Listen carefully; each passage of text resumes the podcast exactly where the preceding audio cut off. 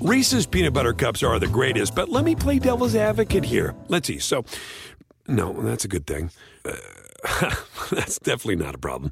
Uh, Reese's, you did it. You stumped this charming devil.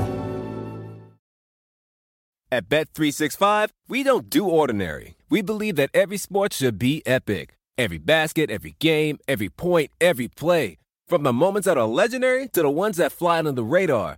Whether it's a three pointer at the buzzer to tie the game or a player that goes two for two at the foul line. Whatever the sport, whatever the moment. It's never ordinary at Bet365. 21 plus only. Must be present in Virginia. If you or someone you know has a gambling problem and wants help, call 1 800 Gambler. Terms and conditions apply. Special Friday night edition of the Dunc'd On Basketball podcast. Cleveland staves off elimination, putting up a buck 37 on the Golden State Warriors, winning it by 21. They set an NBA Finals record, an NBA playoff record for most points in a quarter with 49 in that first quarter while still missing seven free throws as well. Really just an incredible offensive performance. For the game, they put up 137 points on only 95 possessions. Actually, one of the slower games in the series, although the first half saw 52 possessions, and that's where most of the damage was done. Before we get into it with Danny here, we are sponsored today by our friends at SeatGeek. Enter promo code CAPSPACE in the SeatGeek app, and you can get a $20 rebate off of your first SeatGeek purchase. And big news here, Danny, a new sponsor, 5-4 Club, no longer will being well dressed cost you a fortune. If you go to 5-4, spelled out the words, 54club.com right now and enter promo code CAPSPACE, they'll give you 50% off your first month's package plus a free pair of sunglasses. So we will have much more on them later on, but let's get to this game. What did you think of this one? Was this Cleveland just being completely unstoppable? How much of it was the Warriors not playing as well? It was a fair amount of both. I mean, there was a lot that Cleveland was doing out there that would have been hard for the Warriors to stop even at their best, but they weren't at their best. So you kind of have those things running together. One other crazy stat that you didn't throw out there was that Cleveland's 86 points at halftime were the most in a half in NBA history in the playoffs. So that's that's pretty impressive. It beat 83, I think it was in 1962 was something crazy like that, Lakers Pistons or something like that. Well, and that's go- that's crazy too because they used to play at like 125 possessions a game back then, too. Right. And they still beat that in in probably you know about 80 percent as many possessions. Right, and so I, I think that you want to give the lion's share of the credit to the Cavaliers. I mean, they were on fire in the first quarter. They were on fire in the first half. A couple of halftime stats that I thought were were really impressive. They had 18 assists on 28 made field goals, which sounds like a lot, but then you remember that they also had 17 points from the free throw line. So like it's just a ridiculous total sum. The Warriors had 68 at Yeah. halftime and trailed by 12 by 18. Yeah, it's pretty incredible they were able to stay. I mean, the Warriors put up their standard first half of 67, 68 points in this final series, and yet Cleveland absolutely killed them. Where I want to start here actually is just to go through the beginning of the game when Cleveland put up 24 points in the first four minutes and 30 seconds. And I think it provides a decent proxy for what the rest of the game looked like, even though the Warriors had their chances really to get back into this, maybe more than it seemed like if you look at just the statistics. They started off as they did game one with some nice floppy action. They really were able to hurt the Warriors quite a bit on those. Where they would have Kyrie and J.R. Smith go under the basket. Each of them would receive screens coming out to the wing. They got J.R. Smith open on that uh, off of Steph Curry. They also had succeeded in getting switches of Steph Curry onto Kyrie Irving in that action. And Smith hit a semi contested three from Curry, the type of shot that you don't want him taking. And I thought that just in general, running stuff for Smith really worked well early on. Number one, to get him going, but number two, because he's a good enough shooter and he can get his shot off in enough ways that you have to react to him. And that opens it up, obviously, for their three All Stars uh, as well. Yeah, and a reminder that both of these teams have a lot of guys that can space the floor, but it helps when you have to be more cognizant. I thought they were doing a much better job of putting JR in actions that required a response. So he hits a three on there. They run the first Klay for play for a Klay pin down, and Tristan Thompson, in what presaged how much more active he was going to be, helps off a Draymond at the top. More teams should do that, by the way. Anytime the Warriors run floppy, you just ha- have that guy as soon as the pass is made, just sprint towards the ball, basically make him throw it back to Draymond at the top for a three. So Thompson eh, got in there late after a pretty good contest, even from Smith initially on Thompson, forced to miss there, and then Irving hit two ridiculous shots in a row. A step back to his left over Steph Curry off the switch. I think they just got matched up badly in transition, and that was the theme really as well. Was really Cleveland got much more out of transition than the Cavalier or than uh, Golden State did. And yeah, you know, the Cavaliers are only credited with eight fast break points, but again, as I said many times, they are not liberal enough about what they consider transition. And there are plenty of plays where just because it was off a miss, they pushed it or even jogged the ball up that they're able to get the ball in, in advantage situation. So he hits that ridiculous step back. Then there was an easy transition layup for Zaza Pachulia, uh, which is pretty ugly for Cleveland. But then Irving hit another ridiculous step back going to his right. And then Draymond hit a three off of a Steph Zaza drag screen in transition. It was eight to five. There's only 119 into the game, by the way. It's already eight to five. And another thing that really stuck out to me, especially during this early period, was the Cavaliers getting all the loose balls. And Irving took a rebound away from Klay after KD tried really hard to draw a three shot foul. After Irving tried the same thing, neither of them got it, and neither of them hit the rim either on their shot. And then Tristan Thompson got an offensive rebound, missed the tip, got a second rebound, and then James was able to cut to the basket. And that was it was an awful Zaza Pachulia foul on the layup. They had no chance of fouling him to stop him, no chance of contesting him should have just let him go. Uh, and that's after Pachulia also missed the box out uh, on Thompson. And then it really got ugly for the Warriors because they, again, this was partially the Cavs making their lives difficult. Tristan Thompson just decided to flash towards Curry in the backcourt, bumped him a little bit, but Curry lost the ball out of bounds, just a turnover at midcourt. Uh, then the Warriors blew a switch uh, between Steph and Klay. Irving got a back cut uh, and was wide open, and just was Golden State was lucky that Tristan Thompson missed a floater off of that action. Curry missed a wide open three in transition, but that was really the only great shot that they got early on. And then after that, Draymond and KD both guarded LeBron in transition. That left Love with a wide open three. He missed that, but Zaza had to sprint out at him uh, nobody got the rebound. It just bounced all the way up to the top of the key to LeBron James, and then he just threw it right to J.R. Smith for a corner three. And it's 14 to 5 at that point. They've got 14 points in two minutes and 30 seconds. So the mistakes, the effort being higher than the Cavalier for the Cavaliers than for the Warriors, and obviously the Cavs hitting their three pointers as well is what stuck out to me during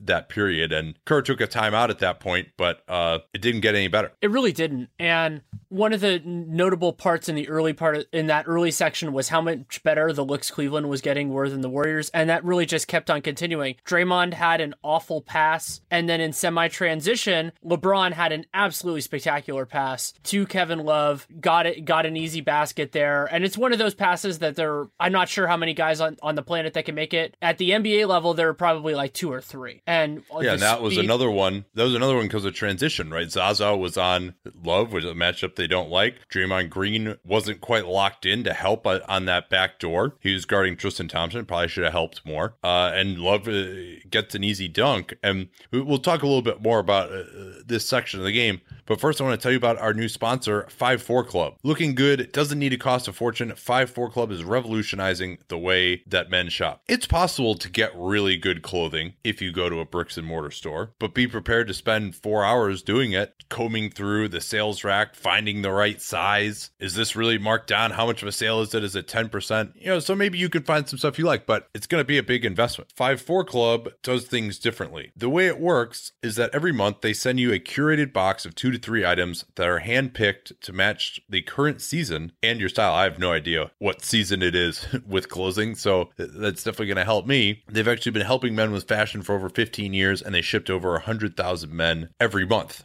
When you get started with them, as you will using that cap space code, of course, you fill out your profile with your sizing, obviously, and then you can decide do you prefer a more casual style? Do you prefer a classic style? Are you more fashion forward? Do you want to make more of a statement? And then you can go for a mix of all three of those as well. They work with top men's designers, and guys like Chris Paul and Mark Wahlberg wear their stuff for that reason. And when you sign up, you're not only dependent on getting the two to three items every month, but you also get exclusive access to discounts to shop their online store, you get 50% off at their e-store. You can actually go through and f- check out all their pieces there as well and pick out exactly what you want if that's uh, more what you're into as well.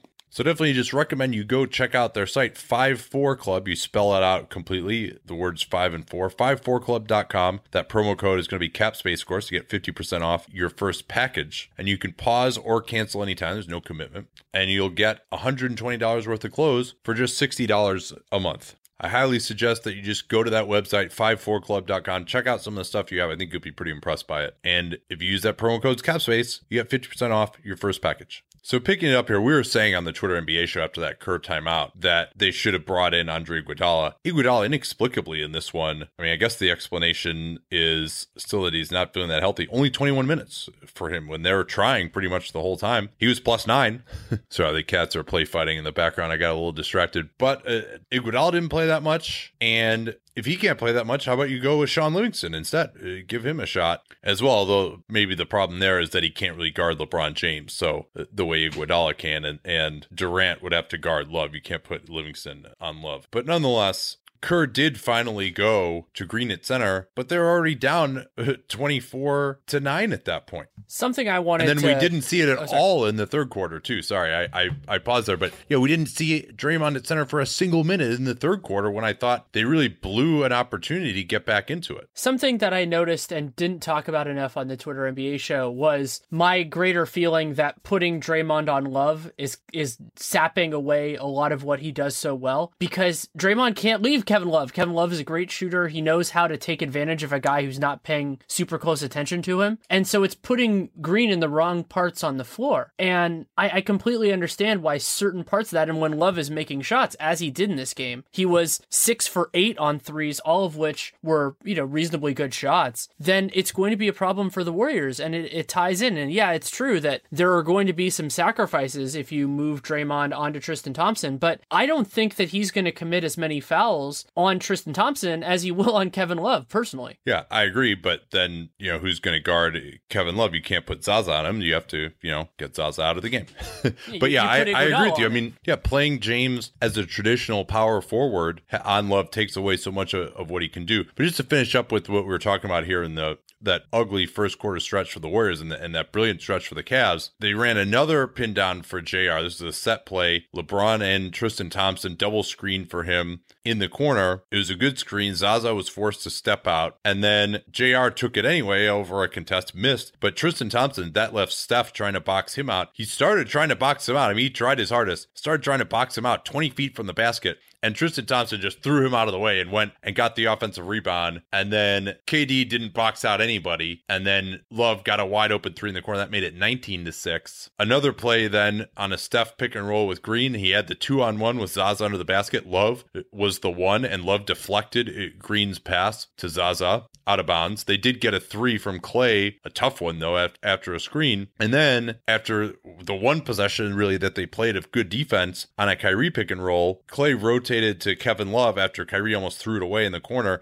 and Love just happened to beat him to what was almost a loose ball and then like throw up a shot and get two free throws. That made it 21 to 8. Another terrible play uh, with Steph just throwing it away, trying to enter the ball to the wing, 35 feet from the basket to Draymond Green. But again, Tristan Thompson was up there pressuring a little bit. And I think they should do that more to Draymond because uh, when he's trying to play make, because if you want to try and get Draymond Green to drive to the basket, like that's what Cleveland wants him to do. And if you look at the shot attempts in this game, Draymond took 16 shots, Curry took 13, and Klay Thompson uh, took 11. And Curry only and Thompson only took five shots inside the arc in the whole game. And Curry, usually outstanding in the plus minus, was negative 25 in this one. Um, and so they did a, a great job, really, of forcing the guys that they wanted to to beat them uh, to some extent. I mean, only 24 combined shot attempts for Curry and Thompson also has got to be uh, disappointing uh, for Golden State. And then the last play that was, again, really good offense from the Cavs, but also a miscommunication from Golden State. They had another pin down. Kyrie came off a pin down from Love. Klay tried to shoot the gap, and excellent fundamentals from Cleveland. When they shoot the gap, you flare to the corner. He was going to be open. Love set a great screen, probably a moving screen, but that was another thing. I mean, the Cavaliers really just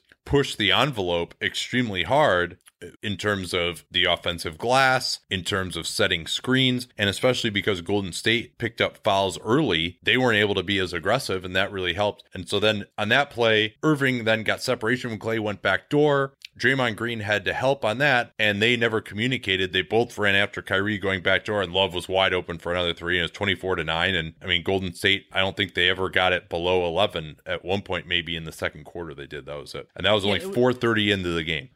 It was very reminiscent of many of the games that occurred in Cleveland in the prior two finals, where they went out early and then the Warriors pushed the margin closer, but never could get it back to being a truly competitive game. And that didn't get into what was, in some ways, the most confusing part of this game, which was what the heck was going on with the technical fouls. And the explanation makes me realize that there should be better safeguards in place to make sure this sort of thing doesn't happen. I can walk through it if you want. Yeah, please. So basically, what happened was there was a play where Draymond Green actually hit. I think it was the play where he hit Iman Shumpert in the face on a jump ball. That was JaVale versus I think it was JaVale LeBron. And so there was a, a foul called on Draymond. Draymond got very mad. Steve Kerr also got very mad and jumped up from his chair, ran towards half court. The referee was turned towards Kerr, not towards Draymond Green, and whistled the technical. But as you would expect, the Cleveland crowd was going crazy, just as every crowd would, especially in this given circumstance. And the official scorer was not apparently it sounds like the official scorer was not told definitively by the officiate by the official who called the technical who it was on, and interpreted by context, they thought that it was on Draymond Green. They called it over the loudspeaker, but none of the officials heard it because the crowd was going insane. So then what happened was normally that wouldn't matter that much,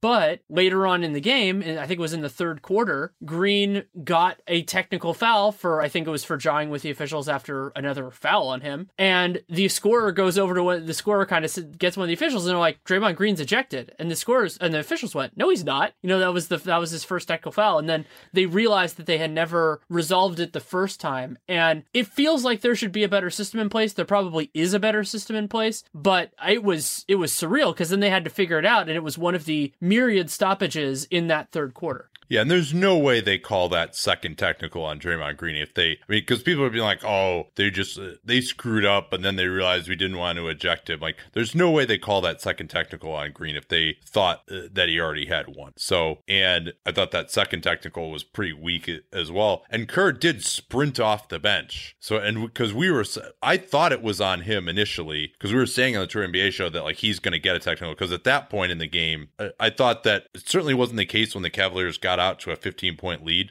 But then at the end of the first quarter, when they ended up shooting 22 free throws, and I think they had only taken three of those when they got out to the 24 to 9 lead. The rest of those all came, they took 22 free throws I'm sorry, 19 free throws in the last, you know, seven minutes of the quarter, basically. And so there are definitely some of those were somewhat questionable calls. But again, Cleveland was much more aggressive uh, than Golden State, and they earned a lot of those calls as well. But yeah, I, I don't think that there was like some conspiracy to like keep Draymond Green in the game. Um, although a lot of people were killing this crew of like, of John Goble and Mark Davis. They are definitely two of the least favorite referees throughout the league. Although Mark Davis did give me a great moment of catharsis when he teed up Dahntay Jones on the bench. He's made like your four favorite calls of these playoffs. It is one of my favorite things about this year is that, and all of them have been on the Twitter NBA show. Like the the James Harden one, he's the first guy who got Kevin Love with an off arm BS play. Uh, and there was a there was another one I can't remember what it was, and he he nailed all those. And then there's the other stuff. But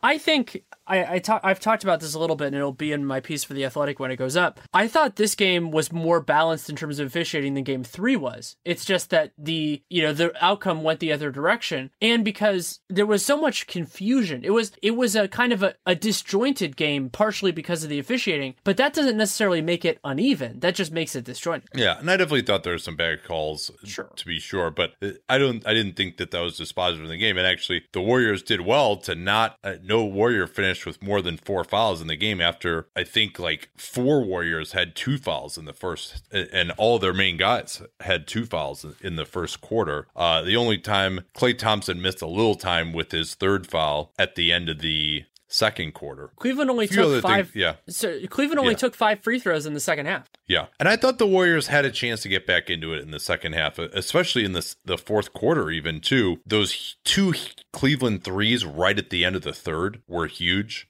and then through most of the fourth quarter, Cleveland only scored 11 points, and the Warriors really didn't do much better until the very end. And overall, you know, we talked about how so much of the game was the three point shooting in game three. Well, Cleveland set an NBA Finals record and almost beat their own NBA playoff and overall NBA record with 24 three pointers. They shot 24 out of 45. At one point, they were 21 out of 35, shooting 60% from three deep into the game on a huge number of attempts as well. And Golden State, they won 11 to 39. And Kevin Durant, Steph Curry, and Klay Thompson combined to go 8 for 28, which from those shooters, not what you would expect. And then they got Draymond Green to take another six, and he was only one out of six. Yeah, it was definitely a strange game in a lot of that ways. Not necessarily Cleveland making a bunch of threes, but just kind of the way the pendulum swung both directions to a point at the same time. And also just the the the awkwardness of the officiating. I have said consistently throughout all three of these finals that a game that is tightly tightly called is going to benefit Cleveland because they there are two things. One, they're more aggressive, but secondly, the Warriors put themselves in position to get called for fouls all the time because they have guys like Andre Iguodala that reach in and, and things like that, and those can get called or don't get called. And Love,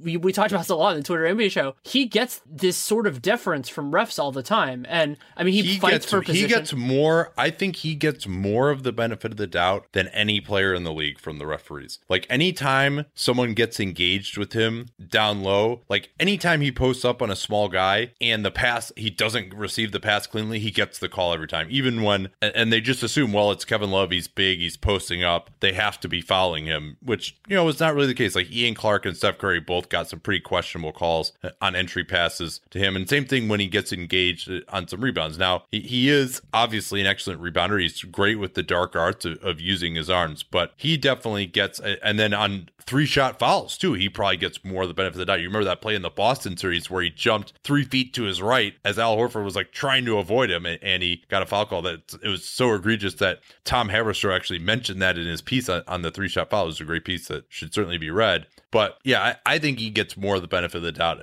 than anyone in the whole NBA because in terms of just uh, when he's grappling around there, he almost never gets called for the foul. One of my favorite stats from this game, and there are a lot of ridiculous ones. You can go in different directions. We said a lot of them. LeBron James had an offensive rating of 148.1, and so you say that's completely appalling. He played 41 minutes. Like this isn't a small sample size theater like Iman Shumpert having an offensive rating of 170.9. You know that sort of thing can happen in 12 minutes, but they were spectacular with James on the floor. And I feel like we just need to talk about this a little bit more, maybe because I'm making it a focus of some of my material. But Steve Kerr is so conservative with his approach, just in terms of managing minutes. The big, the, the big bold move he made was not playing Ian Clark in the second half. But yeah, that, which was good. He needed yeah. to do that. But again, yeah, you, this is a great point. Like you're right about this. He is never, I shouldn't say never. Like sometimes, I think in the regular season, sometimes he actually does a better job with these things. But agreed. Uh,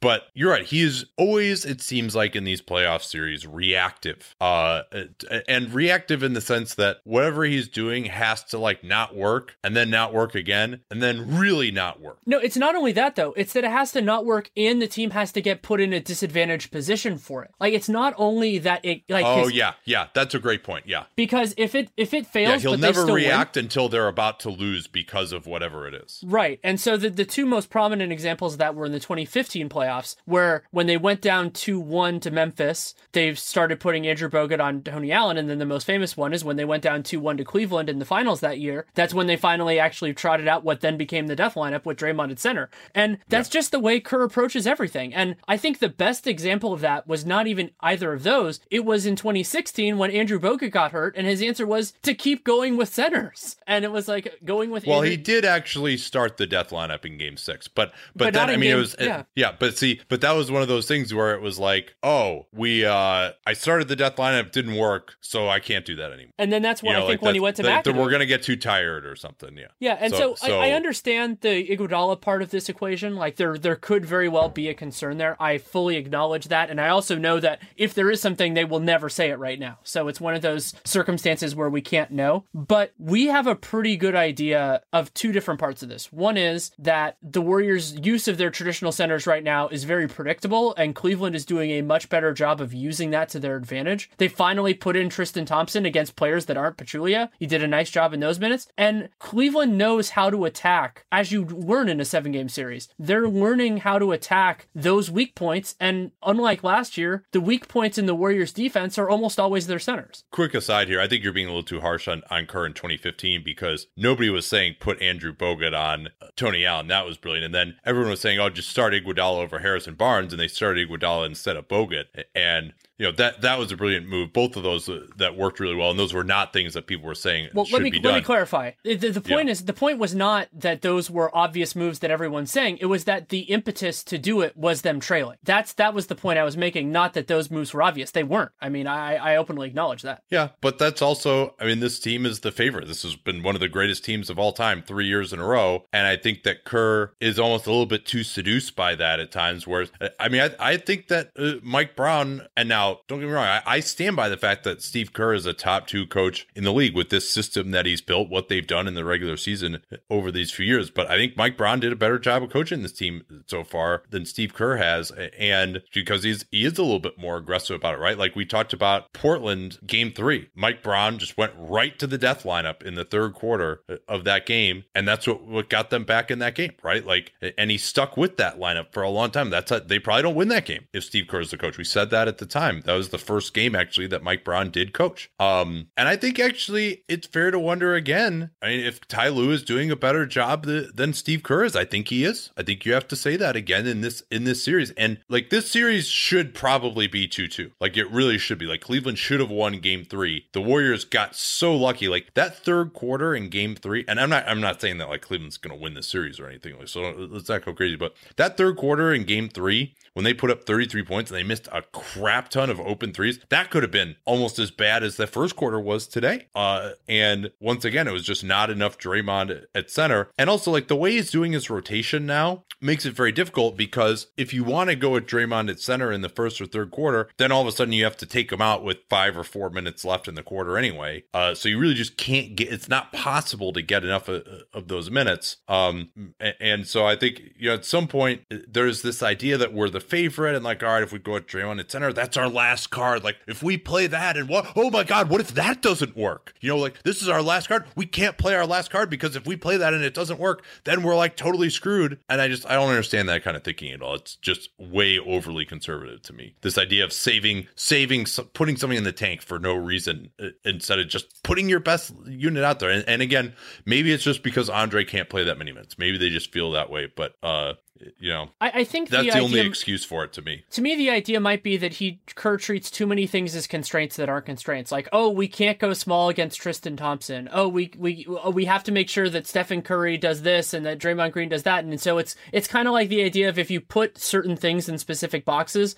then the solutions get more complicated. But you can't make those assumptions. You just have to be like, okay, we have to try this differently. And that was why in 2015, that was the part of the Iguodala thing that made so much sense was when they were bringing him off the bench. A, they were doing the whole Nikola Mirotic playing him the entire rest of the half, which made no sense, and it staggered his minutes from LeBron. And so you kind of go, oh well, the the constraint here is that you're separating him at the beginning. If you straighten that out, it's more complicated now, certainly. But the other part of it is just the the McCaw for Clark was the first really of these changes where, oh yeah, like we we I've made the joke, it's been a running thing with the two of us that David West is not allowed to play in the first and third quarters. They just have never tried that. It's never been an idea of something to do. And the Warriors are so crazy good that they can win a championship without ever doing their best stuff frequently. But it's so surreal to see a team actually do that when we know that Kerr thinks the death lineup is his best five. Well, we are going to be headed to NBA Summer League after this, and obviously next NBA season. Or if you uh, want to go check out a baseball game or a football game or maybe a concert, perhaps SeatGeek is the way to do that. SeatGeek has taken away two of the main pain points when it comes to buying tickets. One is that there are just so many websites out there that it's just too much of a pain to go to all of them. You are worried that maybe you might be missing out on a deal if you don't go to all of them now. SeatGeek has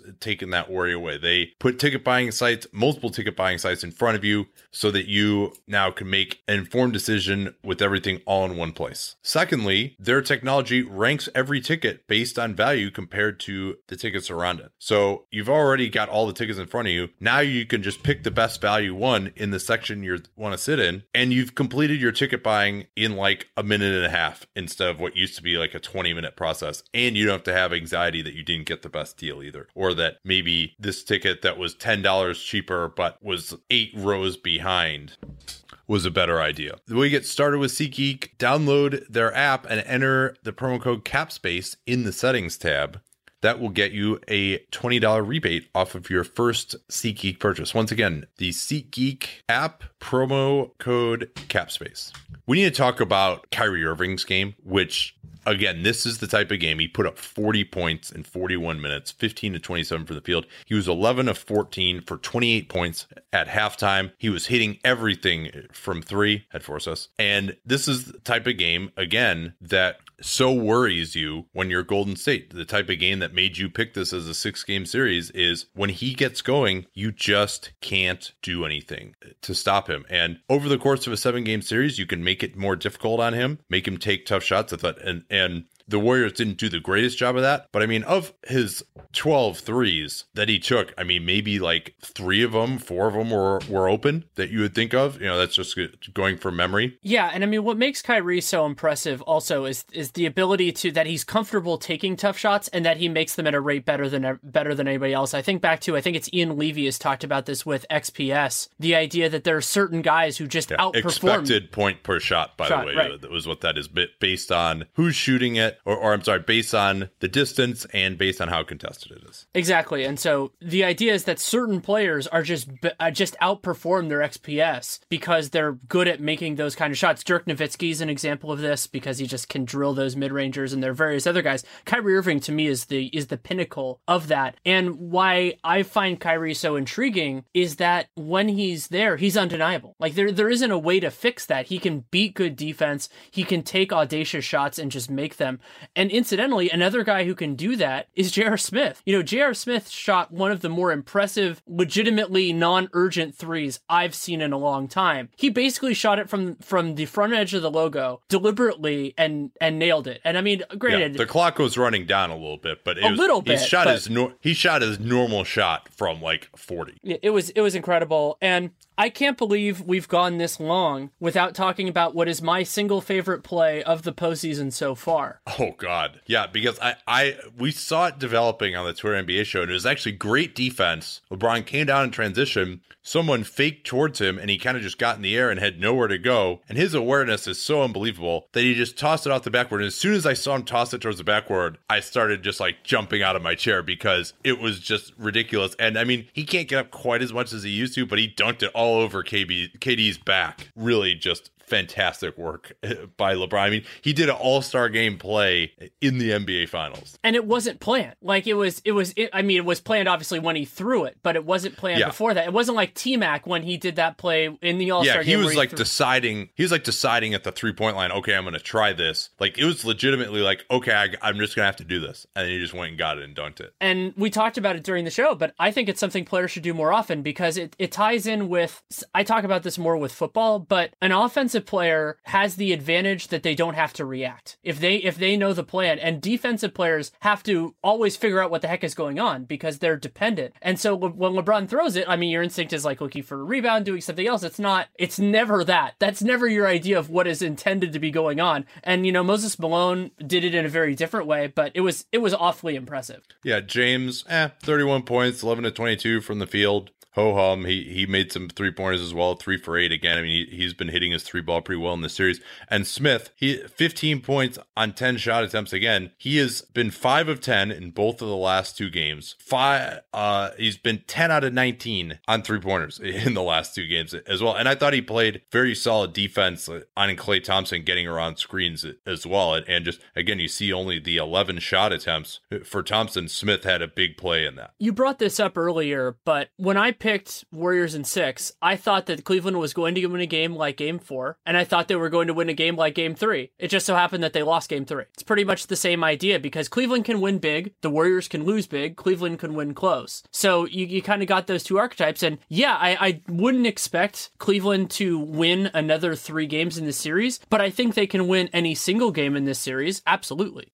Thompson as well was outstanding in this one. Tristan Thompson, four offensive rebounds, but of course he got his usual diet of loose ball fouls as well. Love got a couple of those. Richard Jefferson got a couple of loose ball fouls as well. I mean, one of the most leading misleading stats is that the Cavs only had 11 offensive rebounds and the Warriors had 16. The Cavs, a lot of those were late for the Warriors too. The Cavs really, uh, their offensive rebounding was huge, especially the second chance points. And Cleveland had 21 sh- second chance points to the Warriors 15, but again, most of those came early on. 21 second chance points is a ton. I thought Shumpert was good as well. He harassed Steph Curry to some degree. And guys like Shumpert, Jefferson, Thompson, those are the guys who ramp up the intensity against this Golden State team. And it's weird when things go poorly for the Warriors in Cleveland, they go really bad. Like it just like it feels like the air is just like leaking out of the spaceship for them in Cleveland at, at an accelerated rate whenever things go poorly. I mean, it doesn't feel that way even for Cleveland when it, I mean it looks like they're getting dominated and they can't stop them but there isn't this aspect of like we're in foul trouble we're going crazy uh, with the refs uh, for what we think are, are these bad calls like people are getting technicals and like almost getting thrown out and there's all these incidents and stuff like that doesn't happen to Cleveland. Like they maintain their composure a lot better than the Warriors do. I mean the Warriors implode. It's something that has happened over the course of the last couple seasons even when they broke the record with 73 and 9 some of those losses were just eye-popping and it happened happens with this team. A point I wanted to ask you was Were there any Warriors from 1 to 12 that you thought had a good game?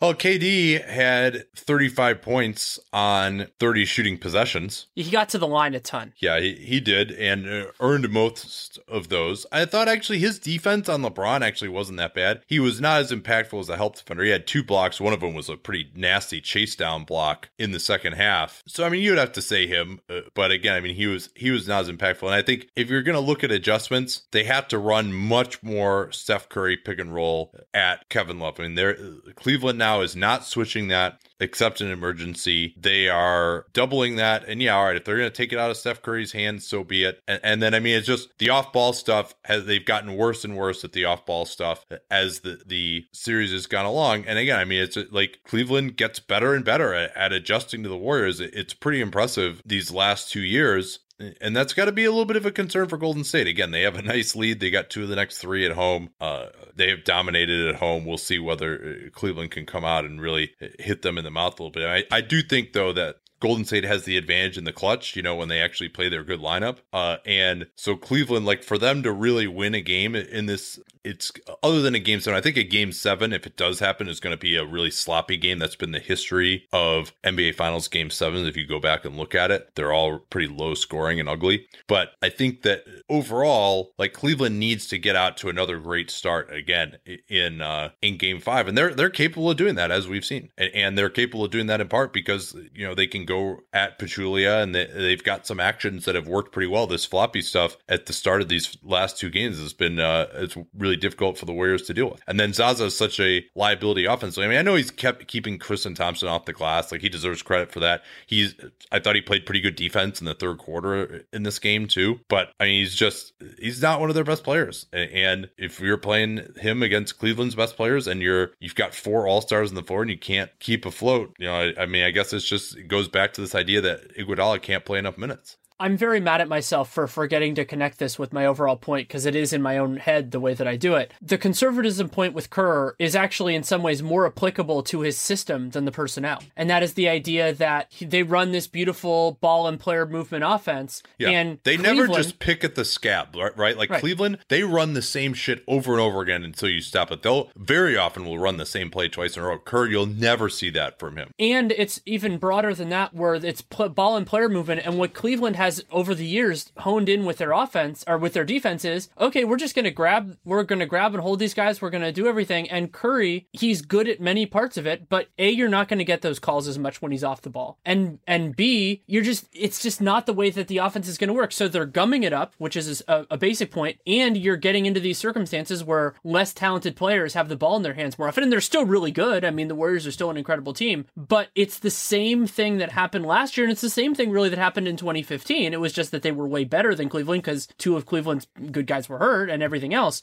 But the idea of kind of swallowing your pride and saying, okay, we have another, not only do we have an unstoppable lineup, but we have like not only just the like Curry Draymond pick and rolls, but we've, I mean, before the season, everybody was going all googly eyed about the Curry Durant pick and roll. We haven't seen it at all this year. It is in many ways the, the antidote for a lot of this stuff. And we're probably not going to see it at all, even though, I mean, part of it is that it doesn't work is that Kevin Durant doesn't really actually screen anybody, but we still haven't seen it at all. I'm glad though that Cleveland has been good enough to push Golden State to the level where we're actually bitching about this stuff, right? Like, oh, oh, it was all for sure, for sure.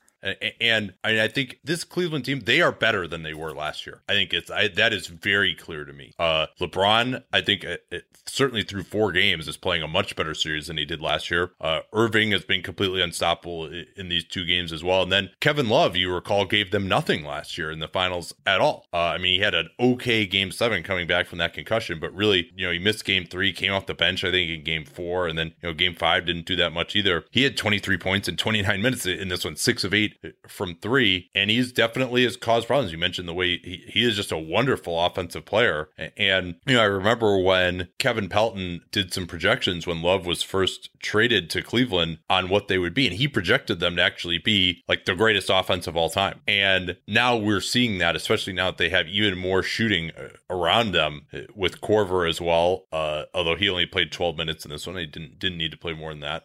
So, and th- like this Cavaliers offense and this Warriors offense, I mean, we're watching probably two of the five greatest offenses of all time, I would say. I mean, I would put 2013 Miami in that category, the Showtime Lakers, the 90s Bulls, uh, mid 2000s Phoenix. And these are just some unbelievable uh, offensive teams that, that we're seeing right now. They're also squads just with such incredible personnel that even at moments playing good defense isn't necessarily enough. And that's something that's so impressive. I mean, with LeBron, with Kyrie, sometimes with JR and Kevin Love, those guys can just be on. And then, of course, the Warriors guys are the Warriors guys. And that's part of what makes this series so much fun. And also it puts a little bit on the on the role players. You brought him up a little bit with Richard Jefferson, but Cleveland was going hard after loose balls, after long rebounds, everything like that. And RJ was at the center of a lot of it. And he had been kind of a forgotten guy in the early part of the series. And then lo and behold, they play him more and they played a lot better. Yeah. Those guys can really, and, Deron Williams, they at least got something out of him. He scored. Congratulations to him. I mean, he had one really lucky layup and then hit a wide open three. That was a key shot. I think uh, one of those two threes, LeBron hit one at the end of the third also uh, that pushed the lead basically back up to 20 points and, and made the rest of the proceedings uh, pretty academic. I'm just glad for the league, though. I mean, they get another good game. Joe Lacob gets another 11 million bucks in his pocket. That's basically what Darren Rovell reported the other day that they're getting about 11 million dollars in profit from each of these uh, playoff home games, and the prices are only going to ratchet up now too if they think they're going to win this series at home. And I'm just, I mean, I don't care even when it's a blowout. Like we didn't turn the Twitter NBA show off until the scrubs came in because anytime you have this much talent on the floor and they're playing hard, even if it's in the midst of a blowout, I want to see every second of it. It's really just amazing basketball. It was a lot of fun to watch, and this was a bizarre game for many reasons, and that in some ways made it more kind of endearing, if you want to say. Like it, it was more memorable, certainly in that way. And I emphasize this sometimes, but I think I, I really wanted to take a take a moment to do it now. Appreciate this series and these players for what they are, because as great as this trilogy has been in terms of quality at different moments, we never know if we're going to see this again. You never know with health or anything else if we're going to see it. So whether it's a, a one point game or a 10 point game or a 30 point game. These are some of the best athletes and best talents that have ever played the sport that you and I are lucky enough to cover for a living, and most of you and you get to watch for uh, as much time as you want. And you're you may never see better players playing basketball than we're seeing right now. All right, that's a good one to end on here. Don't forget our sponsors today. 54 Club.